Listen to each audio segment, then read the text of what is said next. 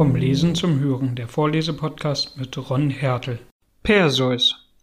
Perseus, der Sohn des Zeus, wurde mit seiner Mutter Danae von dem Großvater Akrisios, König von Argos, dem ein Orakelspruch gesagt hatte, dass ein Enkel ihm Leben und Thron rauben würde, in einen Kasten eingeschlossen und ins Meer geworfen. Zeus behütete sie in den Stürmen des Meeres, und sie schwammen bei der Insel Seraphos ans Land. Dort herrschten zwei Brüder, Diktes und Polydiktes. Diktes fischte eben, als der Kasten angeschwommen kam, und zog ihn ans Land. Beide Brüder nahmen sich der verlassenen Liebreich an. Polydiktes erhob die Mutter zu seiner Gemahlin, und der Sohn des Zeus, Perseus, wurde von ihm sorgfältig erzogen. Als Perseus herangewachsen war, überredete ihn sein Stiefvater auf Taten auszuziehen und etwas Großes zu unternehmen. Der mutige Jüngling zeigte sich willig, und bald waren sie einig darüber, dass Perseus der Medusa ihr furchtbares Haupt abschlagen und dem König nach Seraphos bringen sollte. Perseus machte sich auf den Weg und kam unter der Leitung der Götter in die ferne Gegend, wo Phorkys, der Vater vieler entsetzlicher Ungeheuer, hauste. Zuerst traf er auf drei seiner Töchter, die Greinen oder Grauen.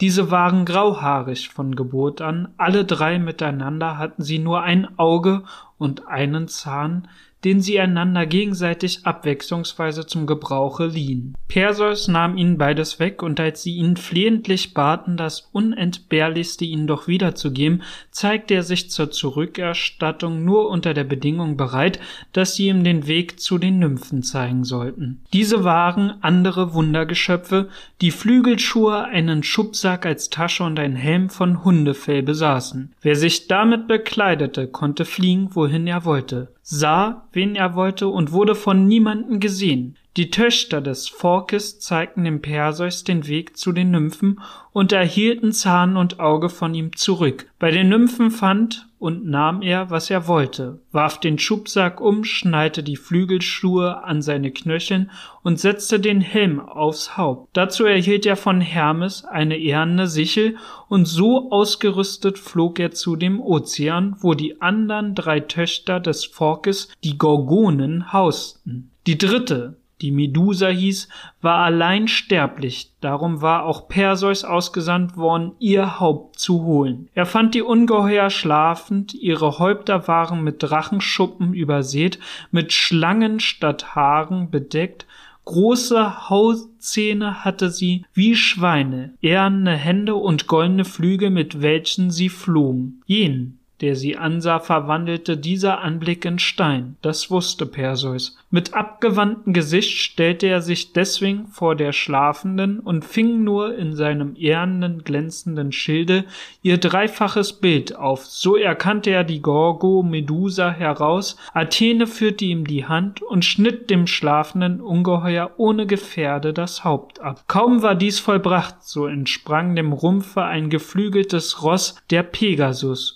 und ein Riese Chrysor. Beides waren Geschöpfe des Poseidon oder Neptunus. Perseus schob nun das Haupt der Medusa in den Schubsack und entfernte sich rücklings, wie er gekommen war. Indessen hatten sich die Schwestern Medusas vom Lager erhoben. Sie erblickten den Rumpf der getöteten Schwester und erhoben sich auf ihren Fittichen, den Räuber zu verfolgen. Diesen aber verbarg der Nymphenhelm vor ihren Augen und sie konnte ihn nirgends innewehren. In der Luft fassten inzwischen den Perseus die Winde und schleuderten ihn wie Regenwolk bald da, bald dorthin. Als er über den Sandwüsten Libyens schwebte, rieselten blutige Tropfen von Medusahaupt auf die Erde nieder, welche sie auffing und zu bunten Schlangen belebte. Seitdem ist jenes Erdreich an feindseligen Nattern so ergiebig. Perseus flog nun weiter westwärts und senkte sich endlich im Reiche des König Atlas nieder, um ein wenig zu rasten.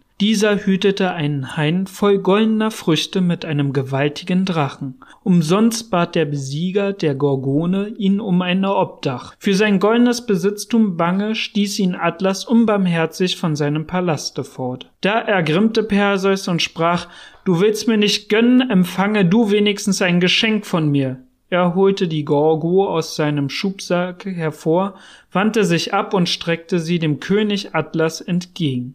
Groß wie der König war, wurde er hauptaugenblicklich zu Stein und in einem Berg verwandelt. Bart und Haupthaar dehnten sich zu Wäldern aus, Schultern, Hände und Gebein wurden Felsrücken, sein Haupt wuchs als hoher Gipfel in die Wolken. Perseus nahm seine Fittiche wieder und schnallte sie sich an die Sohlen, hängte sich den Schubsack um, setzte den Helm auf und schwang sich in die Lüfte. Auf seinem Flug kam er an eine Küste Äthiopiens, wo der König Kepheus regierte. Hier sah er an eine hervorragende Meeresklippe eine Jungfrau angebunden, wenn nicht ihr Haupthaar ein Lüftchen bewegt hätte und in ihren Augen Tränen gezittert, so würde er sie für ein Marmorbild gehalten haben. Fast hätte er in der Luft die Flügel zu bewegen vergessen, so bezaubert war er von dem Reize ihrer Schönheit. Sprich, schöne Jungfrau, redet er sie an, du, die du da ganz anderen Geschmeide verdientest, warum bist du hier in Banden? Nenn mir doch den Namen deines Landes, nenn mir deinen eigenen Namen. Das gefesselte Mädchen schwieg verschämt, sie scheute sich, dem fremden Mann anzureden und hätte gern ihr Angesicht mit den Händen bedeckt, wenn sie sich hätte regen können. So aber konnte sie nur ihre Augen mit quellenden Tränen füllen. Endlich, damit der Fremdling nicht glauben möchte, sie habe eine eigene Schuld vor ihm zu verbergen, erwidert sie. Ich bin Kepheus, des Königs der Antiopier, Tochter und heiße Andromeda. Meine Mutter hatte gegen die Töchter des Nereus, die Meeresnymphen, geprahlt, schöner zu sein als sie alle. Darüber zürnten die Nereiden, und ihr Freund, der Meeresgott, ließ eine Überschwemmung und einen alles verschlingenden Haifisch über das Land kommen. Ein Orakelspruch versprach uns Befreiung von der Plage, wenn nicht die Tochter der Königin dem Fische zum Fraße hingeworfen würde. Das Volk drang in meinem Vater, dieses Rettungsmittel zu ergreifen, und die Verzweiflung zwang ihn, mich an diesen Felsen zu binden. Sie hatte die letzten Worte noch nicht ausgesprochen, als die Wogen aufrauschten und aus der Tiefe des Meeres ein Scheusal auftauchte, das mit seiner breiten Brust die ganze Wasserfläche umher einnahm. Das Mädchen jammerte lachte laut auf, zugleich sah man Vater und Mutter herbeieilen, beide trostlos, doch in der Mutter Zügen drückte sich noch dazu das Bewusstsein der Schuld aus. Sie umarmten die gefesselte Tochter, aber sie brachten ihr nichts mit als Tränen und Weheklagen. Jetzt begann der Fremdling, zum Jammern wird euch noch Zeit genug übrig bleiben, die Stunde der Rettung ist kurz. Ich bin Perseus, der Sprössling des Zeus und der Narnie. Ich habe die Gorgone besiegt und wunderbare Flügel tragen tragen mich durch die Luft. Selbst wenn die Jungfrau frei wäre und zu wählen hätte, wäre ich kein verächtlicher Eidam. Jetzt werbe ich um sie mit dem Erbieten, sie zu retten. Nehmet ihr meine Bedingung an, wer hätte in solcher Lage gezaudert? Die erfreuten Eltern versprachen ihm nicht nur die Tochter, sondern auch ihr eigenes Königreich zur Mitgift. Während sie dieses verhandelten, war das Untier wie ein schnell ruderndes Schiff herangeschwommen und nur noch einen Schleuderwurf von dem Felsen entfernt. Da plötzlich das Land mit dem Fuße abstoßend, schwang sich der Jüngling hoch empor in die Wolken. Das Tier sah den Schatten des Mannes auf dem Meere. Während es tobt auf diesen losging als auf einen Feind, der ihm die Beute zu entreißen drohte, fuhr Perseus aus der Luft wie ein Adler herunter, trat schwebend auf den Rücken des Tieres und senkte das Schwert, mit dem er die Medusa getötet hatte, dem Haifisch unter dem Kopf in den Leib, bis an den Knauf. Kaum hatte er es wieder herausgezogen, so sprang der Fisch bald hoch in die Lüfte. Bald tauchte er wieder unter in die Flut. Bald tobte er nach beiden Seiten wie ein von Hunden gefolgter Eber. Perseus brachte ihm Wunde um Wunde bei, bis ein dunkler Blutstrom sich aus seinem Rachen ergoss. Indessen troffen die Flügel des Halbgottes und Perseus wagte nicht länger sich dem wasserschweren Gefieder anzuvertrauen. Glücklicherweise erblickte er ein Felsriff, dessen oberste Spitze aus dem Meere hervorragte. Auf diese Felswand stürzte er sich mit der linken und stieß das Eisen drei bis viermal in das Gegröse des Ungetüms. Das Meer trieb die ungeheure Leiche fort und bald war sie in den Fluten verschwunden. Perseus hatte sich indessen ans Land geschwungen, hatte den Felsen erklommen und die Jungfrau, die ihn mit den Blicken des Drankes und der Liebe begrüßte, der Fesseln entledigt. Er brachte sie den glücklichen Eltern und der goldene Palast empfing ihn als Bräutigam. Noch dampfte das Hochzeitsmahl und die Stunden strichen dem Vater und der Mutter, dem Bräutigam und der geretteten Braut in sorgenfreier Eile dahin, als plötzlich die Vorhöfe der Königsburg mit einem dumpfen, brausenden Getümmel sich füllten. Phineus, der Bruder des König Kepheus, der früher um seine Nichte Andromeda geworben, aber in letzter Not sie verlassen hatte, nahte mit einer Schar von Kriegern und erneuerte seine Ansprüche. Den Speer schwingend trat er in den Hochzeitssaal und rief dem erstaunten Perseus zu, Sieh mich hier, der ich komme, die mir entrissene Gattin zu rächen. Weder deine Flügel noch dein Vater Zeus sollen dich mir entreißen. So rief er, schon zum Speerwurf sich anschickend, da hub sich Kepheus, der König vom Male. Rasender Bruder, rief er, welcher Gedanke treibt dich zur Untat? Nicht Perseus raubt dir die Geliebte, sie wurde dir schon damals entrissen, als wir sie dem Tode preisgaben, als du zusahest, wie sie gefesselt wurde und weder als Oheim noch als Geliebter ihr deinen Beistand liehst. Warum hast du nicht selbst dir den Preis von dem Felsen geholt, an den er geschmiedet war? So lass wenigstens den, der ihn sich errungen hat, der mein Alter durch die Rettung meiner Tochter getröstet, in Ruhe. Phineus antwortete ihm nicht, er betrachtete nur abwechselnd mit grimmigen Blicken bald seinen Bruder, bald seinen Nebenbuhler, als besehne er sich, auf wen er zuerst zielen sollte. Endlich, nach kurzem Verzuge, schwang er mit aller Kraft, die der Zorn ihm gab, den Speer gegen Perseus. Aber er tat einen Fehlwurf, und die Waffe blieb im Polster hängen. Jetzt fuhr Perseus vom Lager empor und schleuderte seinen Spieß nach der Türe, durch welche Phineus eingedrungen war. Und er würde die Brust seines Todfeindes durchbohrt haben, wenn dieser sich nicht mit einem Sprunge hinter den Hausaltar geflüchtet hätte. Das Geschoss hatte die Stirn eines seiner Begleiter getroffen, und jetzt kam das Gefolge des Eingedrungenen mit den längst von der Tafel aufgestörten Gäste ins Handgemenge. Lang und mörderisch war der Kampf, aber der Eingebrochene war die Mehrzahl.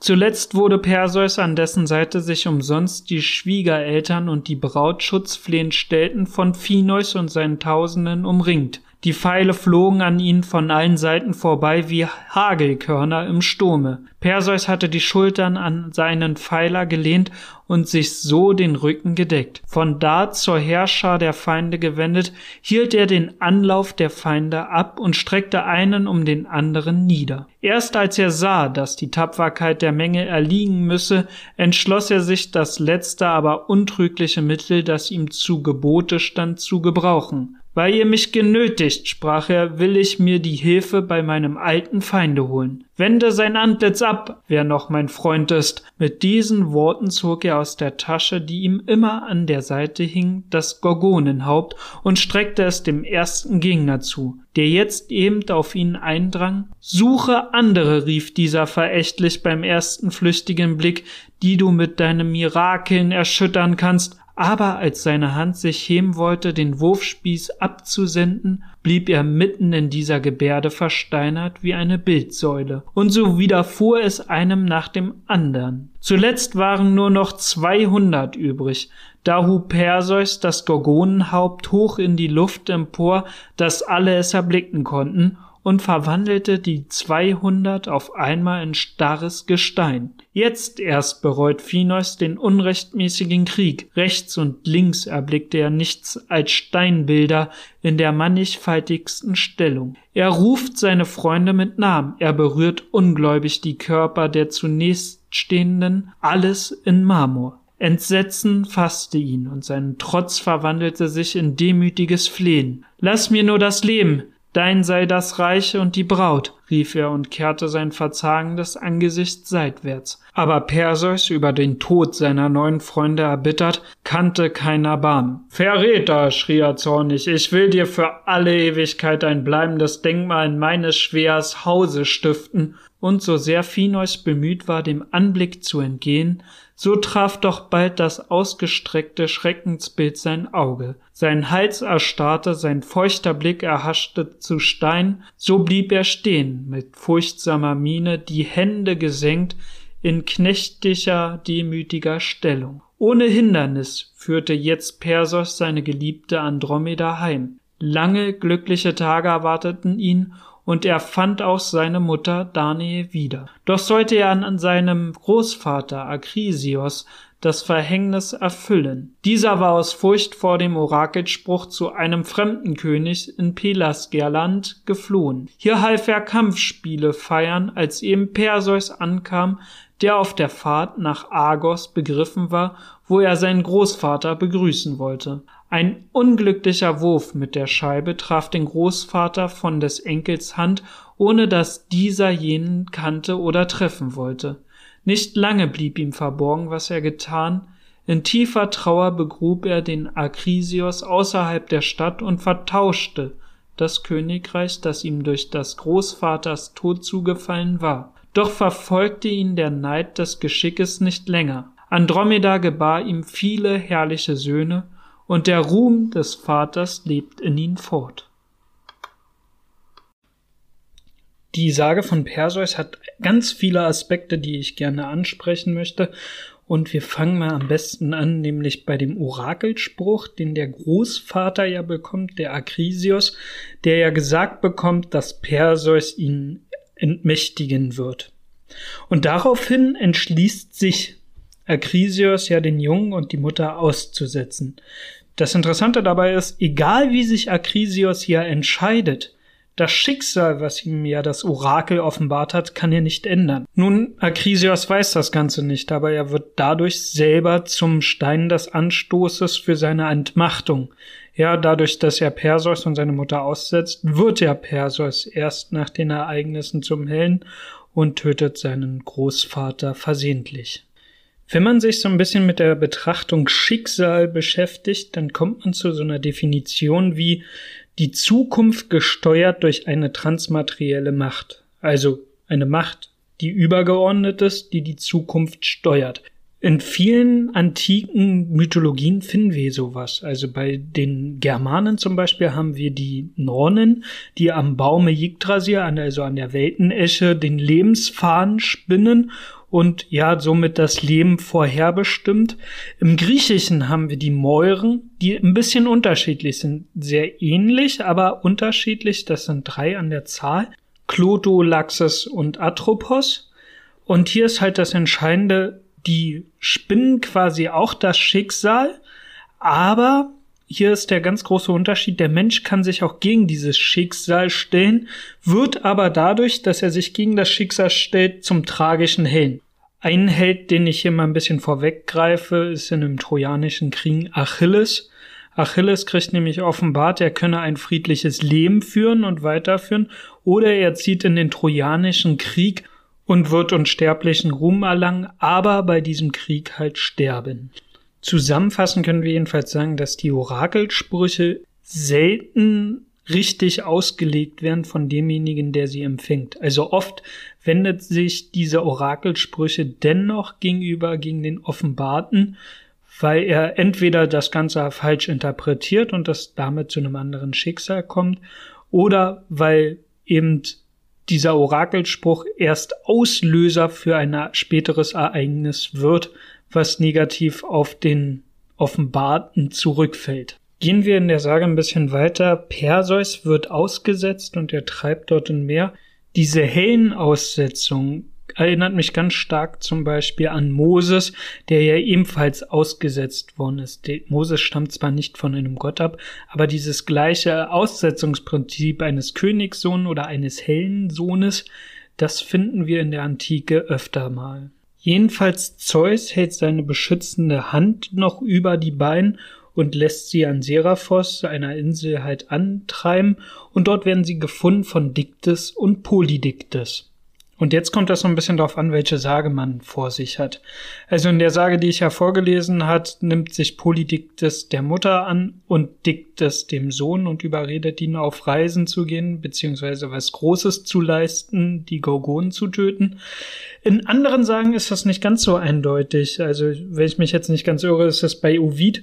Da wird im Grunde gesagt, dass diese beiden Brüder ja Königshäuser sind und Polydiktes ist der Herrscher, also der Erstgeborene, der das ganze Königreich dort erben soll. Und er will sich mit Gewalt Daniel, also der Mutter von Perseus, haben und Diktes beschützt aber die beiden. Und irgendwann, als Perseus dann groß genug ist, beschließt Polydiktes, ihn zu den Gorgonen schicken, mit der Hoffnung, dass Perseus nicht wiederkommt und er Danae für sich alleine hat. Das ist halt von Version zu Version etwas unterschiedlich. Deswegen findet man auch unterschiedliche Interpretationen, wenn man die Namen bei Wikipedia sucht. In der vorgelesenen Version überredet Diktes Perseus dazu, etwas Großes zu leisten, und das kann man sich eventuell auch vorstellen, wenn man ein Heranwachsender ist, ein Teenager, dann möchte man am liebsten die Welt verändern, und ja, er nimmt die Aufgabe an, der Medusa das Haupt abzuschlagen und nach Seraphos zurückzubringen. Doch bevor er das Ganze halt machen kann, sucht er die Greinen auf und er hofft von sich zu erfahren, wo die Nymphen sind, um ja magische Gegenstände zu bekommen, diese Flügelschuhe, die Tarnkappe und den Jutesack. Die Greinen sind also die Grauhaarigen und von Geburt an wohl alt geboren, die zu dritt sich nur ein Auge und ein Zahn teilen. Und die Geschichte, wie jetzt hier weitergeht, ist von Version zu Version wieder unterschiedlich. In der Version, die ich vorgelesen hat, steht ja nur drin, dass Perseus ihnen Auge und Zahn wegnimmt und sie somit erpresst, den Standort der Nymphen preiszugeben. In anderen Versionen, die ich auch sehr schön finde, findet sich eine etwas andere Geschichte, nämlich er kommt zu den Greinen und die geben nicht die Information, die er haben möchte. Und daraufhin fängt er an, seine Wegration, die er hat, zu essen, und die Greinen, so voll Hunger, kommen in den Streit, wer zuerst etwas essen darf von dieser Portion, und in diesem Moment bietet sich Perseus an, ja, ich halte Auge und Zahn für euch, damit ihr in Ruhe essen könnt. Das würde auch ganz gut dazu passen, dass ja die ganze Geschichte ist so ein bisschen voll mit kleinen Tricksereien. Deswegen taucht der Hermes auch später auf, wir erinnern uns, Hermes ist der Schutzpatron auch der Trickser und der Diebe. Und in die Kategorie zählt für mich auch Perseus. Auch bei den späteren Sachen gehe ich noch mal ein bisschen darauf ein, wie er zum Beispiel die Medusa, das Haupt der Medusa noch einsetzt. Da finden wir auch immer wieder so eine Tricksereien bei, wo ich schon sagen muss, ja, das verwundert mich gar nicht, dass in dieser Sage Hermes vorkommt und Perseus in einem symbolischen Akt ein Geschenk gibt, was ja so die Verbundenheit der beiden symbolisiert. Als er die Informationen der Greinen hat, gibt er ihnen Auge und Zahn wieder, also er stellt sich da eigentlich auch wieder ganz gut mit ihnen, er hält sein Wort ein. Jedoch muss man sagen, natürlich hat er am Anfang unmoralisch gehandelt, ihnen das wegzunehmen, um dann Informationen zu erpressen. Der Besuch bei den Nymphen ist dann wiederum ein sehr kurzes Kapitel. Dort nimmt er sich eigentlich alles, was er einfach nur braucht, was er habhaft werden kann, nämlich den Helm, der ihn unsichtbar macht, die Flügelschuhe, die ihn fliegen lässt und den Sack, wo er am Ende das Haupt der Medusa reinstecken wird. Und er bekommt natürlich auch die Information, wo sich die Gorgonen befinden. Man kann schon sagen, Perseus nimmt sich immer das, was er braucht und geht dann weiter. In dem Abschnitt der Sage kommt ja auch Hermes auf Perseus zu, macht ihm seine Aufwartung und überreicht ihm eine Sichel. Und ich bin mir ein bisschen unsicher, wofür diese Sichel steht, weil die wird im gesamten Sagenkontext nicht weiter verwendet. Klar ist aber, dass Sicheln in der Historie schon sehr lange verwendet wird. Also schon im Neolithikum, also in der Steinzeit, finden wir selbst Steinsicheln so. Und ja, mir kommt das so ein bisschen vor, als wäre hier ein ursprünglicher Teil der Sage eventuell verloren gegangen oder ein anderer Teil der Sage hat sich hier durchmischt. Die sind ja nicht immer alle konsistent und von Generation zu Generation weitergetragen und verändert. Aber vielleicht eine weitere Möglichkeit ist eine Form der Symbolsprache. Die Sichel an sich wurde ja immer schon auf dem Land benutzt und vom Bauernvolk benutzt, wenn ich es mal so salopp sagen möchte. Vielleicht ist das eine Aufbahrung einfach auch des einfachen Volkes, der einfachen Bauern, die sich hinter Perseus stellen. Den Gedanken behalten wir mal kurz im Hinterkopf, weil wenn wir später zur Medusa kommen und zur Interpretation der Medusa, wofür das Ganze steht, könnte das eventuell nochmal wichtig werden. Die Sage geht also weiter. Perseus geht also zu den Gorgonen Und dort wird halt gesagt, die sehen so schrecklich aus und ja, man, man kennt halt diese, diese Symbolik, die Schlangen oft als Haaren und jeder, der sie ansieht, wird zu Stein verwandelt. Jedenfalls, Perseus findet die schlafend und weil er sie ja nicht direkt ansehen kann, da kommt wieder so ein Trick ins Spiel, fängt er mit seinem Schild das Spiegelbild auf und kann dadurch die Medusa erkennen und schlägt ihr das Haupt ab. Dabei ist auch nochmal entscheidend, dass ja in der Sage gesagt wird, Athene führt seine Hand. Und das ist ganz interessant, weil Athene spielt in anderen Sagen bei dieser Sage noch eine andere Rolle. Nämlich bei Ovid heißt es, dass Athene Poseidon dabei erwischt, wie Poseidon die Medusa, die ja vorher sehr schön gewesen sein soll, schändet, sie also vergewaltigt, aber anstelle, dass Athene, also Pallas Athene, sauer auf Poseidon ist, richtet sie ihren ganzen Hass auf die Medusa und verwandelt sie in diese schreckliche Kreatur. Und ab diesem Zeitpunkt hat Athene auch einen Hass. Und deswegen ist es sehr interessant, dass in dieser Sage dann nochmal gesagt wird, Pallas Athene, die Strategiegöttin im Grunde, wenn man beim Krieg ist, führt seine Hand und ja, dadurch stirbt die Medusa. Dadurch wird das auch nochmal zu seinem ganz persönlichen Racheakt der Athene, sich an Medusa zu rächen. Aus der Schnittwunde erwächst nun Pegasus, das geflügelte Pferd, und Chrysauer ein, ja, Riese, wenn man so möchte. Und es wird noch gesagt, beides sind Geschöpfe von Poseidon. Ich hatte eben schon mal erwähnt, dass ja in dieser ovidischen Darstellung Poseidon die Medusa vergewaltigt hat. Und damit wären diese beiden Geburten, nämlich Pegasus und Chrysaor, der Riese, ja so eine Art Kinder von Poseidon, die aus dieser Liaison hervorgegangen sind. Bevor ich jetzt weiter mit dieser Sage mache, möchte ich noch ein bisschen was über die Gorgonen erzählen bzw. Interpretationsspielräume aufmachen von der Medusa. Ein Interpretationsspielraum ist, dass sich hier ein Machtkampf von Patriarchat und Matriarchat, also die Frauenherrschaft und die Männerherrschaft, widerspiegelt und hier eine Form der Ablösung stattfindet. Das würde auch zum Beispiel erklären, dass eine Frau vorher als schön dargestellt ist, solange sie keine politische Bedrohung darstellt und erst als sie eine politische Bedrohung beziehungsweise Form von Macht darstellt, wird sie als bösartige Medusa dargestellt, als Gorgon, als verabscheuungswürdiges Wesen, was stark ist.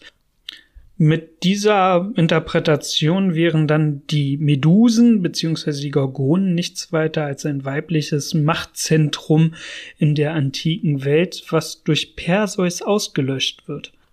Ich möchte hier auch nochmal zurückkommen auf Hermes und diese Sichel, die er ihm übergibt. Es könnte halt gut sein, dass die Sichel, die ja ein Symbol für die Bauernschaft ist, bedeutet, dass sich die Bauern hinter Perseus oder beziehungsweise die Idee von Perseus versammeln. Denn kein moderner Staat zu jener Zeit, beziehungsweise eine Stadt oder eine Polis, wie man damals sagte, kann versorgt werden ohne eine gute funktionierende Agrarpolitik. Somit könnte diese Sichel dafür stehen, dass die Bauernschaft hinter Perseus stehen, anstatt hinter den Medusen bzw. den Gorgonen. Auch finde ich interessant, wie die Gorgonen beschrieben werden. Wir wissen zum Beispiel, wenn wir Frauen beschreiben in Literatur oder halt auch in der Historie, dann kommt das immer ziemlich stark darauf an, welches Rollenbild sie einnehmen. Ich will ein Beispiel dafür geben. Sie beschützte ihr Junges wie eine Löwin. Ja, dann würden wir assoziieren die Mutterrolle mit einer Löwin, ein sehr schönes Tier, was, was von vielen in der Literatur geschätzt wird. Gleichzeitig, wenn eine Frau zum Beispiel nach politischer Macht strebt, so wie in der französischen Revolution am 5. 6. Oktober 1789, und zu diesem Ereignis schrieb Schiller von Weibern, die zu jenen wohnen, weil diese Frauen halt Spitzhacken trugen und sich auch in Männerkleidern darstellten und nicht dem weiblichen Ideal darstellten zu jener Zeit, die ja anscheinend Schiller vertrat. Nichtsdestotrotz bleibt, wenn eine Frau in die gesellschaftliche Rollenbild passt, wird sie dargestellt mit einem sehr positiven Tier, nämlich der Löwen, das ist in der ganzen Literatur als positiv bestätigt, entspricht sie aber nicht dem Rollenbild zu jener Zeit wird sie mit einer Hyäne, also mit einem Aasfresser gleichgestellt, was kein schönes Tier ist. Und wieso sollte das Ganze nicht auch schon in der Antike passiert sein, wenn eine Prinzessin oder eine Königin dem Rollenbild entspricht zu jener Zeit, nämlich nur ein Beiwerk des Mannes zu sein, als schön darzustellen, aber sobald eine Frau selber politische Macht beziehungsweise auch ja Herrschaftsgewalt hat, sie als Medusa darzustellen. Auch schön dabei finde ich, wenn man jetzt so ein bisschen die Sage weitergeht, Perseus steckt ja den Medusenkopf in diesen Jutesack und wird dann von dem Sturm in alle Winde verteilt und über der Ebene von Libyen tropft Blut der Meduse auf den Wüstenboden und deshalb gibt es dort so viele bunte Schlangen. Ich finde es ganz interessant, dass genau in dieser Region Libyen, also dem Einflussgebiet des damaligen Ägypten oder des antiken Ägypten verbreitet ist aus der Geschichtsschreibung wissen wir, dass es in dem antiken Ägypten ebenfalls weibliche Pharaoninnen gab, also Frauen, die sehr viel Macht hatten. Auch wenn das, wie gesagt, nicht die Regel war, gab es diese Situation durchaus. Im antiken Griechenland gab es diese Situation nie, dass eine weibliche Herrscherin dort war. Jedenfalls wäre mir jetzt keine bekannt und auch bei einer Recherche habe ich jetzt keine Indizien dafür gefunden. Aber vielleicht weiß ja die Hörerschaft dann ein bisschen mehr. Gehen wir noch mal ein bisschen zur Medusa. Was ich noch ganz interessant finde, ich habe jetzt nur so einen Teilaspekt aufgemacht, dass beides parallel entstanden ist und auf gleicher Ebene wäre, also Matriarchat und Patriarchat. Klaus Heinrich, ein Berliner Religionsphilosoph, der im Übrigen auch die Freie Universität mitgegründet hat in Berlin, entwickelt anhand des Medusenmythos eine Faszinationsgeschichte. Heinrich wirft die Frage auf, ob im Mythos der Gorgone eine Ablösung von Matriarchat zum Patriarchat vollzogen wird. Wenn man dem Ansatz Folge leistet, dann wäre das Matriarchat die vorherrschende Stellung gewesen bis zu dieser Medusa-Saga und das Patriarchat hätte sich erst daran entwickelt. Anzeichen dafür gibt es sogar, ja. Also wir finden in der neolithischen keltischen Ursprünge besonders weibliche Figuren, die als Göttinnen dargestellt werden, worauf man schließen kann, dass das Verehrungswürdige das Lebensspende ist und dann wäre die Frau wirklich an der Spitze einer Gesellschaft gewesen und das Patriarchat hätte dann im Nachhinein das Matriarchat abgelöst beziehungsweise verdrängt. Solch ein Verdrängungsprozess ist gar nicht mal so selten in der Geschichte, besonders halt in der Geschlechterrollengeschichte. Ein Beispiel möchte ich hier noch aus der neueren Zeit geben, nämlich die Informatik. Ja, was viele nicht wissen, die Informatik wurde von einer Frau erfunden, nämlich von der Mathematikerin Ada Lovelace 1815 bis 1852 und man findet halt dem ganzen Wikipedia-Artikel, der Entwicklungsprozess der heute unter dem Begriff Informatik bekannten Wissenschaft begann mit der britischen Mathematikerin Ada Lovelace. 1842 entwarf sie einen Algorithmus, mit welchem Bernoulli-Zahlen mit einer Rechenmaschine Analytica Engine berechnet werden konnten. Deswegen gilt sie als erste Programmiererin, obwohl die Analytica Engine zu ihrer Lebzeit nie gebaut wurde. Es ist doch erstaunlich, wie 2020, in dem Jahr, wo wir uns befinden, Mathematik und Informatik, also die gesamten MINT-Fächer, sehr den Männern zugesprochen werden, obwohl hier ganz klar ist, dass Programmieren von Frauen erfunden worden ist. Heute jedoch wird von vielen Männern gern der Standpunkt vertreten, Frauen können das einfach nicht so gut wie Männer, weil sie eben nicht so gut logisch denken. Das ist natürlich ein sehr sexistisches Klischee, was einfach nicht zutrifft. Mittlerweile zeigt sich ja, dass Frauen wesentlich besser abschließen in den MINT-Fächern als Männer. Dennoch muss ich dich nochmal erwähnen, wie stark doch ein Gesellschaftsbild, wenn das so vorgeprägt ist, einen Einfluss haben kann auf die Entwicklung eines Kindes und besonders bei Frauen, weil ja, das schmälert das Selbstbewusstsein, weil eine Quelle des Selbstbewusstseins ist ja das Selbstbild und Fremdbild übereinstimmt. Wenn jetzt aber eine Gesellschaft ein gewisses Bild vorzeichnet, wie eine Frau zu sein hat, dann setzt sie das unnötig unter Druck, weil ein Fremdbild nicht mit dem Selbstbild übereinstimmt, wenn die Frau jetzt programmieren möchte und ganz viele halt ankommen und sagen, ja, ihr könnt das aber nicht, dann stehen hier Selbstbild und Fremdbild gegenüber und das ist ja ein Grund dafür, dass eventuell auch ein Selbstbewusstsein niedriger eingeschätzt wird und das führt dann zum Beispiel dazu, dass dass Frauen sich schlechter einschätzen, als sie in Wirklichkeit sind und natürlich auch schlechter eventuell, wenn es um einen Job geht, darin auch verhandeln und dann halt schlechtere Gehaltsforderungen durchsetzen können.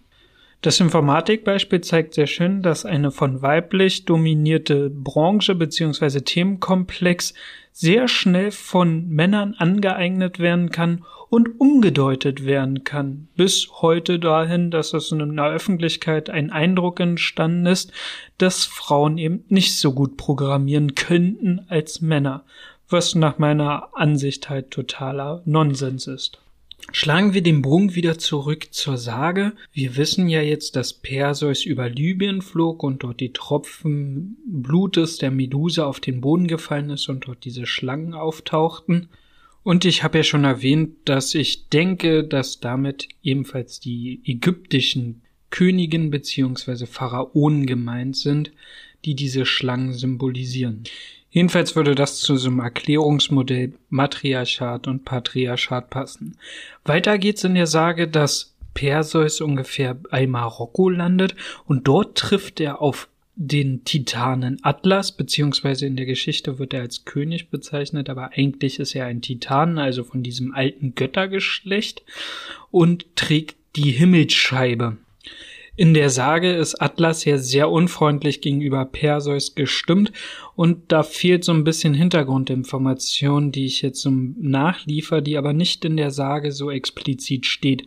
Nämlich Atlas wurde offenbart, dass ein Sohn des Zeus kommen wird, um ihn die goldenen Früchte zu stehlen. Also die goldenen Äpfel. Und natürlich vermutet Atlas, dass Perseus dieserjenige ist, der ihn dort bestehlen möchte und ist deswegen so abweisend ihm gegenüber. Was er nicht weiß, ist, dass es ein anderer Sohn sein wird, nämlich der Herakles. Auch bin ich der Meinung, dass bei der Sage von Herakles, wo, also wo Herakles auf Atlas trifft, dort sehr, sehr viel verarbeitet worden ist von der Perseus-Sage, wenn nicht gar diese beiden Sagenstränge zusammengeflossen ist, nämlich in der Herakles-Sage trickst Herakles Atlas auch aus. Und dabei möchte ich es jetzt auch belassen. Aber dieses Trickser-Element ist eigentlich ein Element des Perseus und kein wirkliches Element von Herakles. Die Reaktion von Perseus gegenüber Atlas, der ihm ja, ja so unhöflich abweist, ist eine ziemlich heftige, denn er zieht das Medusenhaupt aus dem Sack und daraufhin versteinert Atlas und wird zu dem Atlasgebirge, welches sich heute in Marokko befindet. Interessant dabei ist doch, dass Perseus überall im Mittelmeerraum auftaucht und besonders ja an dieser nordafrikanischen Küste. Und ich denke auch, dass diese geflügelten Schuhe, die er dort bekommen ist, mehr metaphorisch gemeint sind, sondern es handelt sich hier eventuell um eine schnell agierende Schiffsflotte, vielleicht ein neuer Schiffstyp, der ja sehr schnell im Mittelmeerraum agieren kann und so mit Perseus seine Feinde zurückschlagen kann dass diese der Überzeugung sind, ja, der Götterbote Hermes muss da seine Finger mit im Spiel haben, weil kein Normalsterblicher könne so schnell sein. Damit würde Perseus nicht nur für eine einzelne Person stehen, sondern eventuell für ein ganzes Heer, was einen Großteil des Mittelmeers halt unter Kontrolle hält. Und in der Geschichte ist es auch gar nicht so außergewöhnlich, dass ein Heerführer sich ja den Göttern gleichstellt.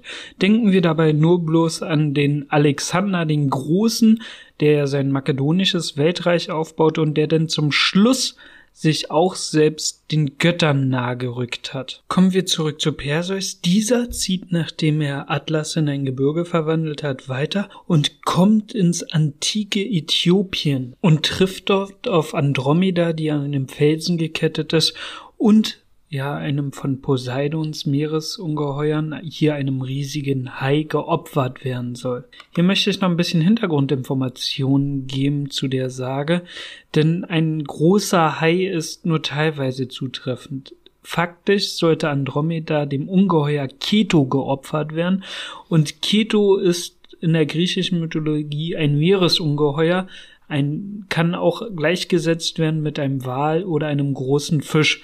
Deswegen wurde vermutlich hier in der Übersetzung auch Hai genommen. Warum Andromeda an diesen Felsen gekettet ist, ist etwas erklärungsbedürftig. Nämlich Kepheus, also ihr Vater, der äthiopische König, war der Gemahl von Cassiopeia und halt der Vater von Andromeda.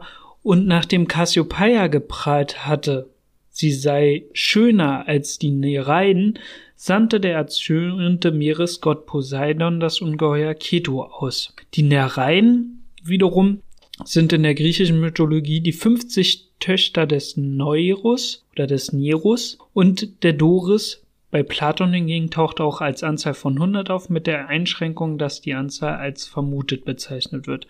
Sie sind Nymphen des Meeres und jetzt sehen wir dort die Verbindung zu Poseidon, die schiffbrüchig bestürzten und Seeleute mit Spielen unterhalten. Sie wohnen in Höhlen am Grund des Meeres und sind Begleiterin des Gottes Poseidon. Ja, und diese wohnen eben verhöhnt und deswegen sendet Poseidon halt auch Keto aus, um Andromeda zu verschlingen. Denn Poseidon hatte gedroht, sollte Andromeda nicht geopfert werden, würde Poseidon die gesamte Region überschwemmen und halt zerstören. Dieses Szenario ist philosophisch sehr interessant, weil wesentlich später kommt erst der Begriff Utilitarismus dafür aus oder halt auch Nutzethik genannt. In dem werden Fragestellungen beschäftigt, darf man zum Beispiel eine Person opfern, wenn es dadurch allen anderen besser geht. Ebenfalls wurde das Ganze verarbeitet in dem Film Star Trek, ja, als Spock stirbt. Star Trek 2 müsste das gewesen sein, mit William Shatner und Leonard Nimoy. Und dort gibt es ein sehr schönes Zitat, was viele Star Trek-Fans kennen. Und ja, es ist im Anblick des Todes, also Spock stirbt und tritt seinem Freund Captain Kirk nochmal gegenüber und sagt folgendes. Trauern Sie nicht um mich. Es war eine logische Entscheidung. Das Wohl von vielen, es wiegt schwerer als das Wohl von wenigen oder eines Einzelnen. In diesem Zitat steckt schon eine ganze Menge Utilitarismus. Ja, er opfert sich, zum Wohl seiner Schiffskameraden. Jedoch muss man sagen, dass der utilitaristische Ansatz auch kritisiert worden ist, weil in dem Moment macht er eine Abstufung der Menschenwürde, die ja laut unserem Grundgesetz oder beziehungsweise laut den Menschenrechten ja unveräußerlich ist und nicht abgestuft werden kann. Aber es wird hier trotzdem gemacht, nämlich bei einem Abwägungsprozess. Das ist so eine große Form der Kritik an dieser Ansatzweise. Auch kritisiert man das ebenfalls in der Eugenik, also in dieser Forschung, wo man gedacht hat, dass man unliebsame Elemente aus einem Volkskörper entfernen kann, es dadurch dem Volke besser geht. Das führte dazu, dass weltweit Leute kastriert worden sind, die ja unerwünschte Erscheinungsformen brachten. Das kann teilweise erhöhte Sexualität bei Frauen sein, die dann sterilisiert worden sind. Es kann auch sein, dass jemand ja eine Behinderung hatte und deswegen sterilisiert haben, um diese Person aus einem Volkskörper auszuschließen. Und da hat man ganz ähnlich argumentiert, nämlich das Wohl der vielen wiegt schwerer als das Wohl des Einzelnen. Ja, es ist, wenn man so möchte, eine ganz schöne Pervertierung dieses philosophischen Ansatzes. Jedoch wurde er für so eine unschönen Sachen benutzt und deswegen möchte ich das Ganze hier nicht unerwähnt lassen. In der heutigen Bundesrepublik ist es folgendermaßen so, dass das Bundesverfassungsgericht beschlossen hat, dass sollte es zu einem Hijacking eines Flugzeugs kommt, also eine terroristische Übernahme eines Flugzeugs. Und mit dieser Fragestellung musste sich auch schon mal das Bundesverfassungsgericht auseinandersetzen, nämlich im Rahmen des Luftsicherheitsgesetzes. Und dort wurde im April 2013 Folgendes entschieden, das Bundesverfassungsgericht urteilte im April 2013, dass nicht der Verteidigungsminister, sondern nur die deutsche Bundesregierung in Eilfällen entscheiden darf, Der Verteidigungsminister darf bei einem Terrorangriff nicht allein über den Einsatz der Bundeswehr im Inland entscheiden. Das Bundesverfassungsgericht erklärt eine entsprechende Bestimmung des Luftsicherheitsgesetzes für nichtig. Also vorher war halt in dem Gesetz geregelt, dass der Verteidigungsminister allein eine Anweisung geben kann. Das wurde gekippt und dieser Streit mit dem Abschuss eines Flugzeuges, also diesem unilateristischen Ansatzes, gab es nämlich auch schon vorher. Da urteilte nämlich 2005 zuerst schon mal ein Verfassungsgericht. Da jedoch war der Kern der Betrachtung eher die unschuldigen Passagiere, die ja mit entführt worden sind, ob man diese abschießen darf. Und der damalige Urteilsspruch lautet wie folgt. Die einem solchen Einsatz ausgesetzten Passagiere und Besatzungsmitglieder befinden sich in einer für sie ausweglosen Lage. Sie können ihre Lebensumstände nicht mehr unabhängig von anderen selbstbestimmt beeinflussen. Dies macht sie zum Objekt nicht nur der Täter, auch der Staat, der in einer solchen Situation zur Abwehrmaßnahme des Paragraphen 14 Absatz 3 greift, behandle sie als bloße Objekte seiner Rettungsaktion zum Schutze anderer. Eine solche Behandlung missachtet die Betroffenen als Subjekte mit Würde und unveräußerlichen Rechten. Sie werden dadurch, dass ihre Tötung als Mittel zur Rettung anderer benutzt wird, verdringlicht und zugleich entrechtlicht, indem über ihr Leben von Staatswegen einerseits verfügt wird, wird den als Opfern selbst schutzbedürftigen Flugzeugsinsassen der Wert abgesprochen, der dem Menschen um seiner selbst willen zukommt. Unter der Geltung des Artikel 1 Absatz 1 des Grundgesetzes Menschenwürdengarantie ist es schlechterdings unvorstellbar, auf der Grundlage eines gesetzlichen Ermächtigung unschuldige Menschen, die sich in einer derart hilflosen Lage befinden, vorsätzlich zu töten. Auch die Einschätzung, dass die Betroffenen ohnehin dem Tod geweiht seien, vermag der Tötung unschuldiger Menschen in der geschilderten Situation nicht den Charakter eines Verstoßes gegen den Würdeanspruch dieses Menschen zu nehmen. Menschliches Leben und menschliche Würde genießen ohne Rücksicht auf die Dauer der physischen Existenz des einzelnen Menschen gleichen verfassungsrechtlichen Schutz. Die teilweise vertretene Auffassung, dass die an Bord festgehaltenen Personen Teil einer Waffe geworden seien und sich als solcher behandeln lassen müssten, bringt geradezu unverhohlen zum Ausdruck, dass die Opfer eines solchen Vorgangs nicht mehr als Menschen wahrgenommen werden. Der Gedanke, der Einzelne sei im Interesse des Staatsganzen notfalls verpflichtet, sein Leben aufzuopfern, wenn es nur auf diese Weise möglich ist, das rechtlich verfassene Gemeinwesen vor Angriffen zu bewahren, die auf dessen Zusammenbruch und Zerstörung abziehen, führt ebenfalls zu keinem anderen Ergebnis.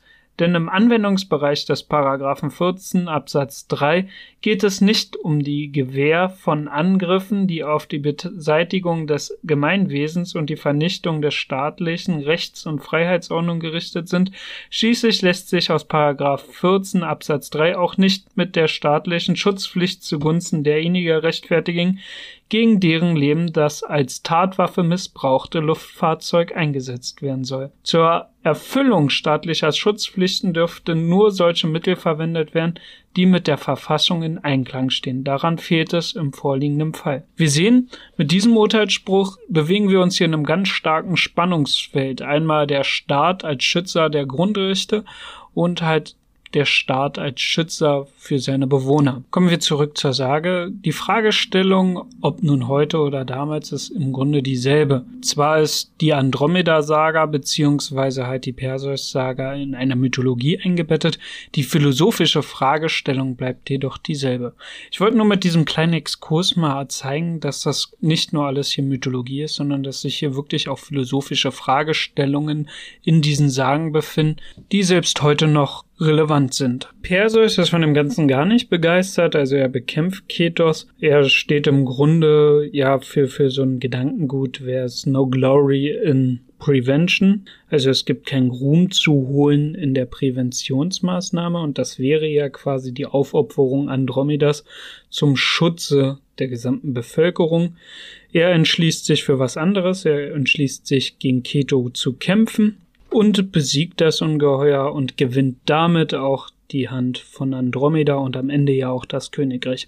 Doch bevor die beiden noch vermehrt waren können, taucht Phineus auf, der Ex-Geliebter der Andromeda, also die waren vorher versprochen. Und nun kommt es deshalb zu einem Konflikt zwischen Phineus und Perseus. Und ja, Perseus gewinnt, aber am Anfang sieht das gar nicht so gut dafür aus, weil dort eine gesamte Armee gegen Perseus kämpft und er, und er sich die fast alleine stellen muss, bis auf, sage ich mal, von den Familienmitgliedern, die jetzt auf einmal auf seiner Seite kämpfen, weil sie von ihm überzeugt sind, weil er die Andromeda gerettet hat. Bei diesem Kampf sterben viele Verbündete von Perseus und als er in einer ausweglosen Situation ist, sagt er, jeder wende sein Haupt ab, der noch mein Freund ist, und zieht die Medusa aus dem Sack, womit dann alle Gegner zu Stein werden. Ja, auch hier haben wir wieder dieses Trickser-Element.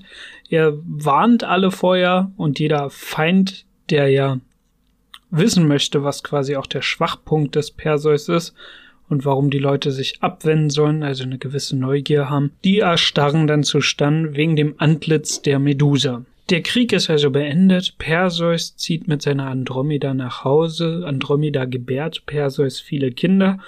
Und beim Abschluss der Sage kommt es zur Erfüllung des Orakelspruchs am Anfang, nämlich gegenüber seines Großvaters Akrysios. Und dieser wird bei einem Sportspielveranstaltung von einem Diskus oder einer Scheibe halt getroffen und erschlagen durch Perseus Hand. Ja, dann wird noch so gesagt, dass sie die Königreiche wechseln, die eher Perseus zugefallen ist wegen dem Tod von Akrysios, was dafür steht, dass er quasi nicht mehr in Äthiopien lebt, sondern in seiner ursprünglichen Heimat, der in den Ländereien seines Großvaters. Und damit endet auch die Sage von Perseus.